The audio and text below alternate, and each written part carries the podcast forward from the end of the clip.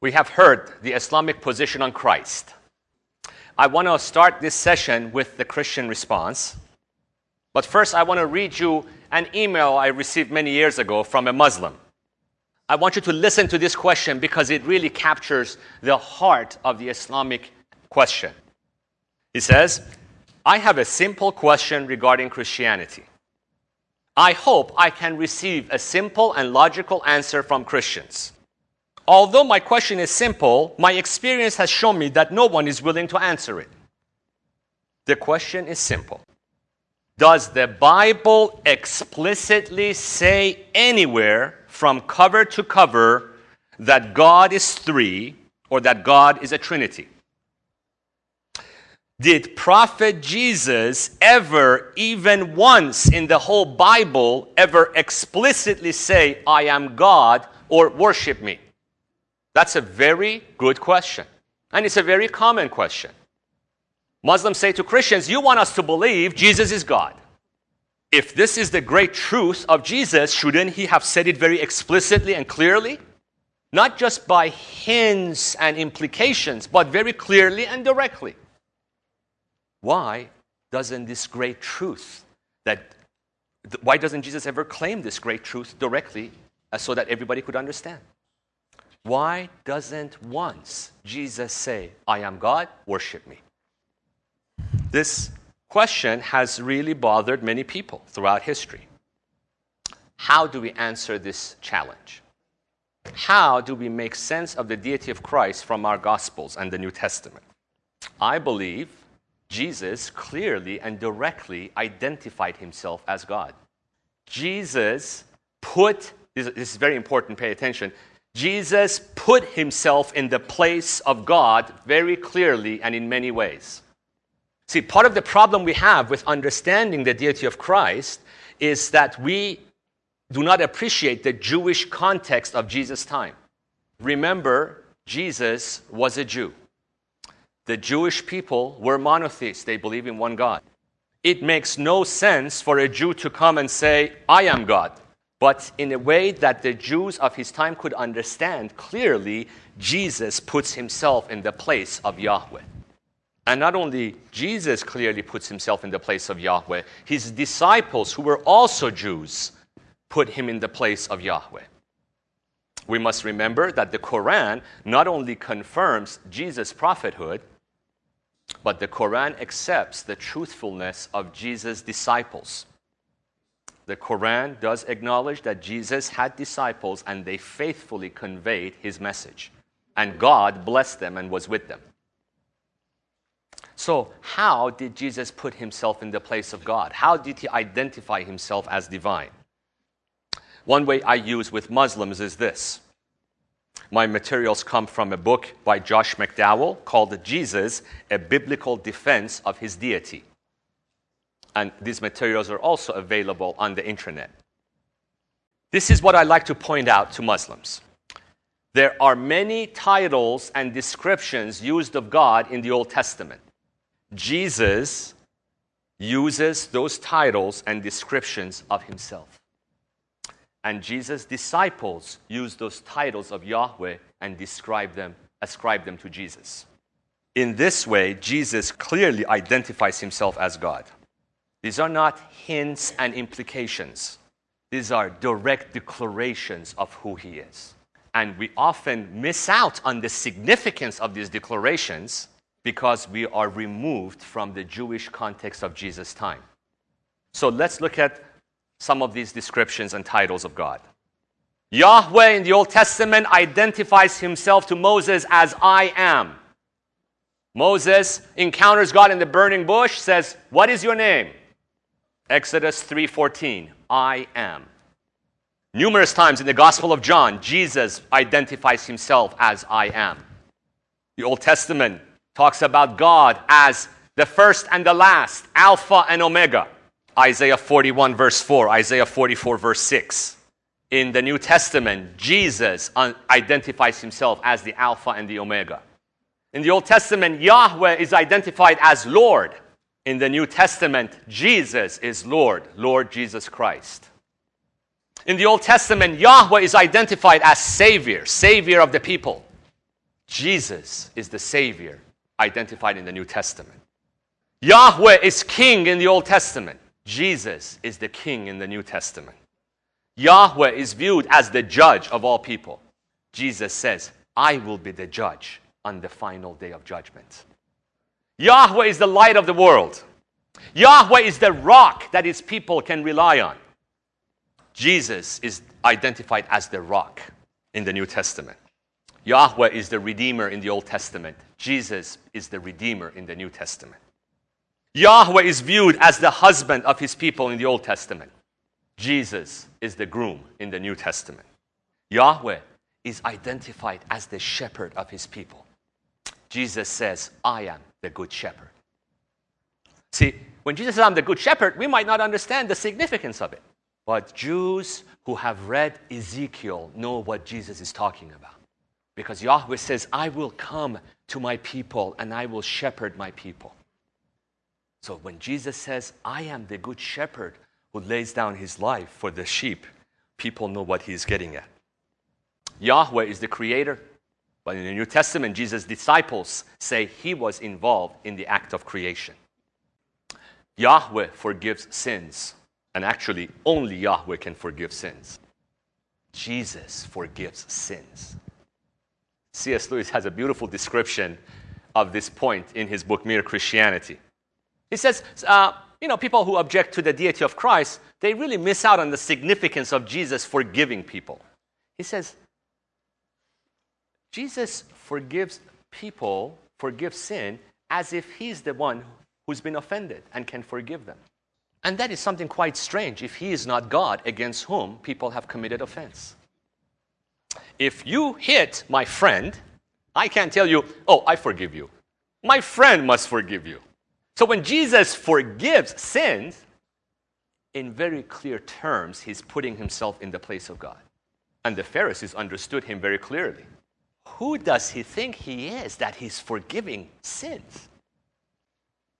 In the Old Testament, we see certain adjectives of God. He is omnipresent. Jesus claims to be omnipresent. When he commissions his disciples, he says, I will be with you to the end of time. God is omniscient. Jesus claims to have all knowledge in the New Testament. We will talk about the exceptions later on, where Jesus says he doesn't know the time or the hour of the day of judgment. In the Old Testament, God is pre-existent. He's always been there. He is eternal. Jesus is viewed as eternal in the New Testament. It's beautiful when he says, before Abraham was, I am. People understood what he was saying. Yahweh is the only one that can receive worship from people. Jesus repeatedly receives worship from his people. Our Muslim questioner in the beginning of our session, when I read his question, said, where does Jesus say, worship me? But the fact that Jesus receives worship shows that he is the right person to be worshipped. If he was an Islamic kind of prophet, he should have told the people, no. Get up from your knees. You shouldn't worship man. You should only worship God.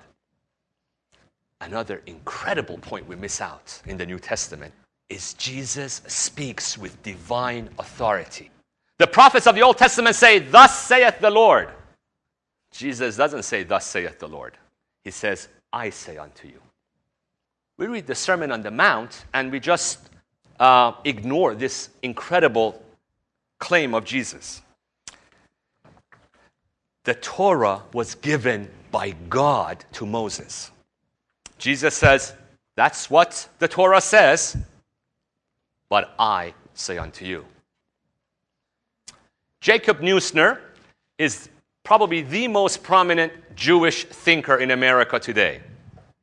A few years ago when I checked, he had written over 500 books.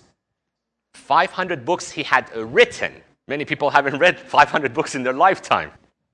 Jacob Neusner wrote a little book called A Rabbi Talks with Jesus. Jacob Neusner said, if I were a rabbi at the time of Jesus, I would reject the message of Jesus because he is challenging the authority of the Torah.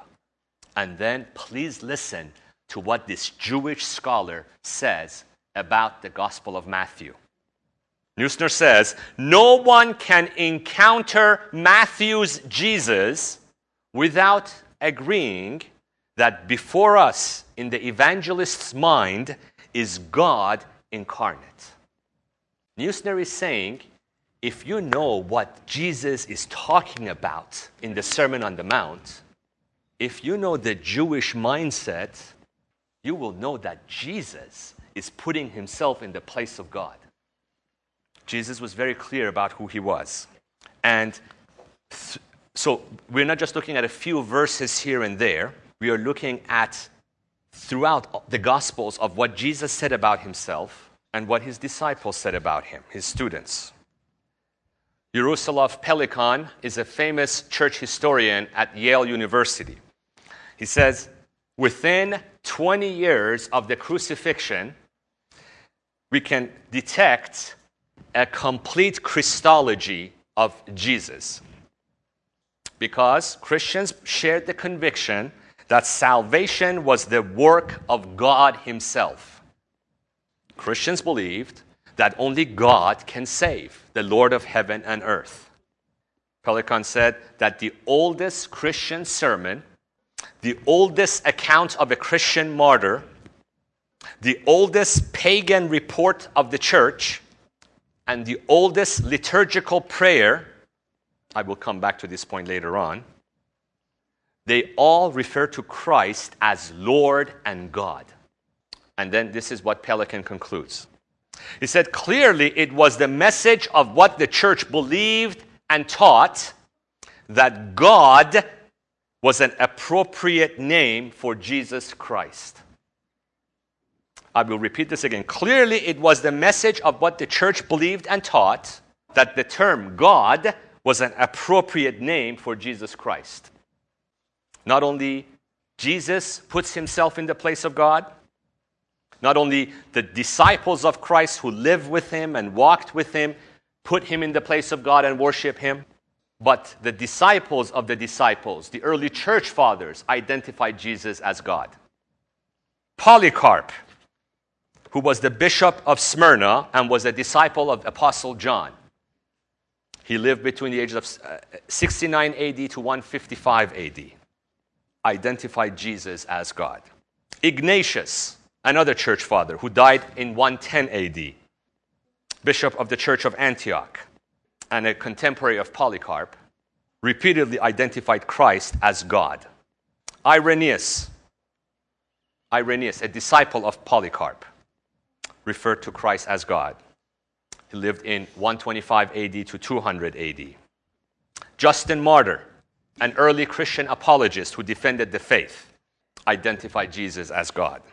Clement, Bishop of Rome, who died in 101 AD, identified Jesus as God. This was the universal message of Christ, his apostles, and the early church. Now, Muslims sometimes have great responses to this. They say, well, Jesus still didn't say, I'm God, worship me. Of course, I usually tell them, if the verse actually said that, you would say, then the Bible's been corrupted. If there was such a verse in the Bible, then you would say, well, the Bible's been corrupted anyway, and you wouldn't believe it anyway. But I want to give you some examples of some Muslim responses. A famous Muslim apologist is named Jamal Badawi. He's a very prolific debater. And he has these outlines on the internet too. And so he has a presentation called Jesus in the Quran and the Bible. And then he tries to explain away the references to the deity of Christ in the New Testament. And he says, well, you can't say Jesus did miracles because Old Testament prophets did miracles. You can't say what he did was just very unique because other people have done that too or have said things like that too. Now, my funniest comment of him is this. He says, yes, in the Gospel of John, Thomas cries out to Jesus, my Lord and my God. But he said, well, today when we get excited about something, we say, oh my God. And that's nothing special. We all shout, oh my God, when we get excited. But that's not what Thomas is doing in the Gospel of John. Jews didn't used to cry out, "Oh my God," when they got excited 2,000 years ago. Anybody who reads the Gospel of John knows that that's the climax of the message of the Gospel. That's the point of the Gospel, is to bring us to the faith of Thomas, who declares Jesus is Lord and God. Jesus says, "He who has seen me has seen the Father." I'm not sure you can get any more direct than that. He says, "Father and I are one." I am not sure you can get any more direct than that. Jesus was not shy about telling people who he was, but he communicated it in a way that they could understand in their time. Another famous Muslim scholar in America is named Sayyid Hossein Nasr. Nasr is an Iranian Shiite scholar who lives in America, and he is respected by Muslims, Sunnis, and Shiites around the world. Several years ago, he came to Atlanta and gave a presentation at Emory University in Atlanta. And he was talking about how the Prophet Muhammad is a truthful prophet, a faithful prophet. And he used he made a very insightful comment in the middle of his presentation. He said, "As Muslims, we can't say Muhammad was the truth. We can only say Muhammad was truthful." Then he said, "But Jesus said, 'I am the way, the truth, and the life.'" And then he continued in his presentation. After the presentation, there was time for question and answer. And I was the first one at the microphone raising my hand with a question. I said, "Excuse me, you said it's a blasphemy in Islam to say 'I am the truth' because only God can say 'I am the truth.' But you also acknowledge that Jesus said 'I am the truth.' So how do you reconcile these two things? You say in Islam this is blasphemy because only God is the truth, and you acknowledge, but Jesus made that claim for himself. Do you believe then the Bible's been corrupted and that's not a reliable statement of Jesus?" He didn't want to deny the Bible, or he didn't want to charge the Bible with corruption, so he said no. But he really had no answer, because a Muslim even knows that to say, "I am the truth," you are claiming an incredible thing about who you are. In fact, in the history of Islam and Sufi traditions in Islam, a famous Muslim made that comment, and Muslims executed him. His name was Mansur al-Hallaj. When I talk to Muslims who want an explicit verse that says, "I am God," I say, suppose a Muslim leader today would make this claim. If you know that in Mecca, the structure in Mecca is called Kaaba, the house of God, the most sacred space in Islam. And as we said in the beginning of the course, Muslims are to make a pilgrimage and go around Kaaba at least once in their lifetime if they are able to. Kaaba is the house of God. Now, suppose a Muslim leader would make this claim today, in our time. Suppose a Muslim leader says, "I am the master of Kaaba." Suppose a Muslim leader says to Muslims, "Instead of going to Mecca and going around Kaaba, come and go around my house for your pilgrimage." That Muslim leader hasn't said he is God, but it's very clear that he has put himself in the place of Allah. That Muslim leader will not live for a very long time, because Muslims know what he is claiming. And that's exactly what Jesus was doing in the Jewish context of his day. Now, let me, in the remaining time we have, I want to talk also about the crucifixion of Christ, which is denied by Islam. We have more things to say about the deity of Christ, but I will leave that for the next session. But I want to talk briefly about how do we talk about the death of Christ. This is, I believe, the weakest point in Islam, the denial of the crucifixion of Christ. This is, I believe, where Islam is at its weakest historically. And this is, I believe, where the Christian faith is at its strongest historically. You don't have to be a Christian to affirm the historicity of the crucifixion. It's the most confirmed fact in ancient history.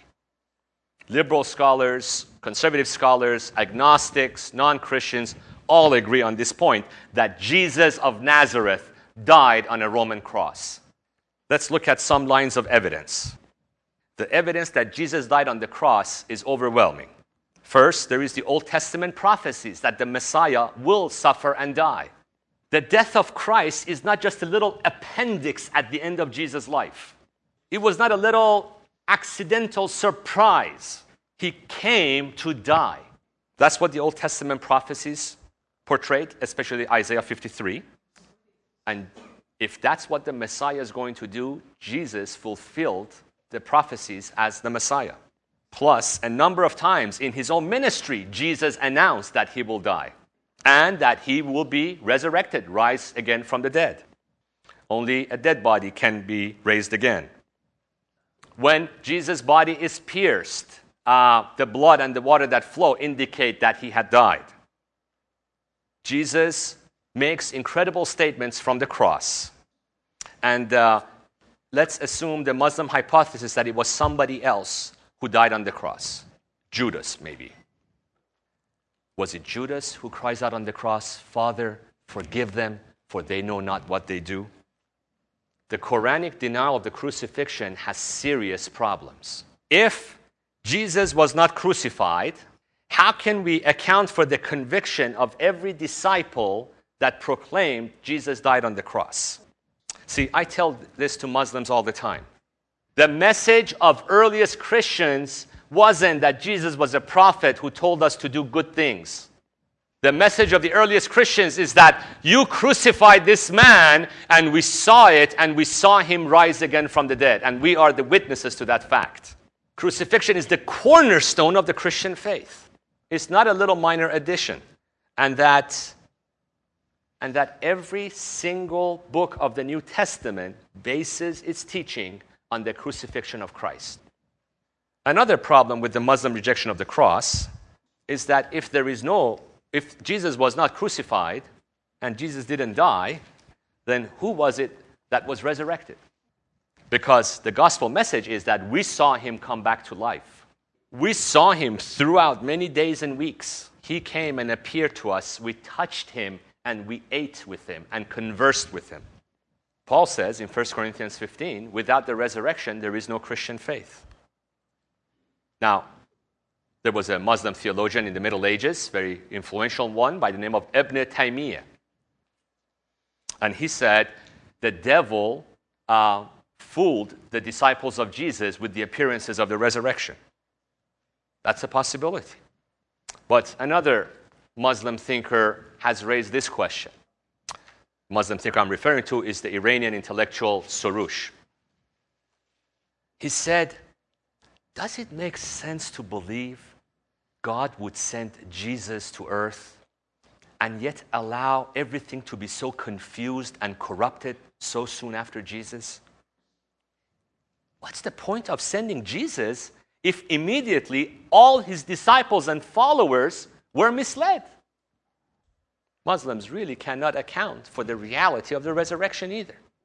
And a final objection to Islam on their denial of the crucifixion is this. What does this say? What does the Islamic rejection say about the character of God? If God really rescued Jesus from suffering on the cross and instead made it only appear like that to the people, as Muslims believe, wouldn't this act involve God in the greatest act of deception in human history? Muslims must conclude that God was involved in the greatest act of deceiving people, deceiving the disciples of Jesus and all the subsequent generations of Christians. And he allowed this deception to continue for at least 6 centuries. I think these are very, very difficult questions to Islam. I think anybody who honestly looks at the historical evidence will conclude that Jesus of Nazareth died on the cross. I had a Russian friend in Atlanta many years ago. He came from Russia to study for his PhD at a university in Atlanta. And he became a Muslim there. and the Muslim Student Association at the university were so proud of him. He was a very brilliant young man. And Muslims were so proud to showcase him that, look at this Russian scientist, he has accepted Islam. We became friends, and we started talking about the crucifixion, about the cross of Christ. And we challenged him to do his own investigation, because he was a scientist, he liked to research and study. He started looking at the evidence and realized that the Quran just could not sustain itself against all the evidence. He came to realize that the Quran is dead wrong on its denial of the cross of Christ. And he denounced Islam. He said, if I cannot trust the Quran on this point, I cannot trust it to be from God. Now, he didn't immediately become a Christian. He just rejected Islam. And after a couple of years of studying more and attending a good church, he came to faith in Christ. And he's a committed Christian to this day. I believe in our witness to Muslims, we must come back to this point all the time. We can argue about theology and philosophy, but we must confront the facts of history honestly. Dying on a cross was the most horrible, shameful thing. Christians didn't make this up to make their message more attractive. In fact, it made their message a stumbling block to people, just as it is a stumbling block to people today. But the point is, they didn't make up a message. They confronted a truth, and they were compelled to convey it faithfully. The same thing about the deity of Christ. Christians didn't try to make doctrines very complicated and mysterious. All the things people complain that the mystery of the Trinity, the deity of Christ, the crucifixion, this is so complicated, so mysterious. C.S. Lewis says, we are not making up a religion to make it easy and simple. We are dealing with facts, the data, and we have to be faithful in how we understand those facts. The fact is that Jesus of Nazareth appeared 2,000 years ago. He put in a Jewish context, he put himself in the place of God repeatedly and clearly throughout his teaching ministry. He was then crucified and rose again from the dead. Christians confronted this Jesus and proclaimed the message the way they encountered it. Not a message of, Jesus was a prophet who told us about the straight path and doing good deeds and believing in the day of judgment. Jesus didn't just come to tell us to worship one God. They were already worshiping one God. Jesus came to reconcile a sinful man to a holy, gracious God. And the message of the earliest disciples is that we are witnesses to these facts. In the next session, we will continue our discussion on the deity of Christ. We will look at some of the other theological aspects of this doctrine, and we will answer some of the objections against that. Thank you.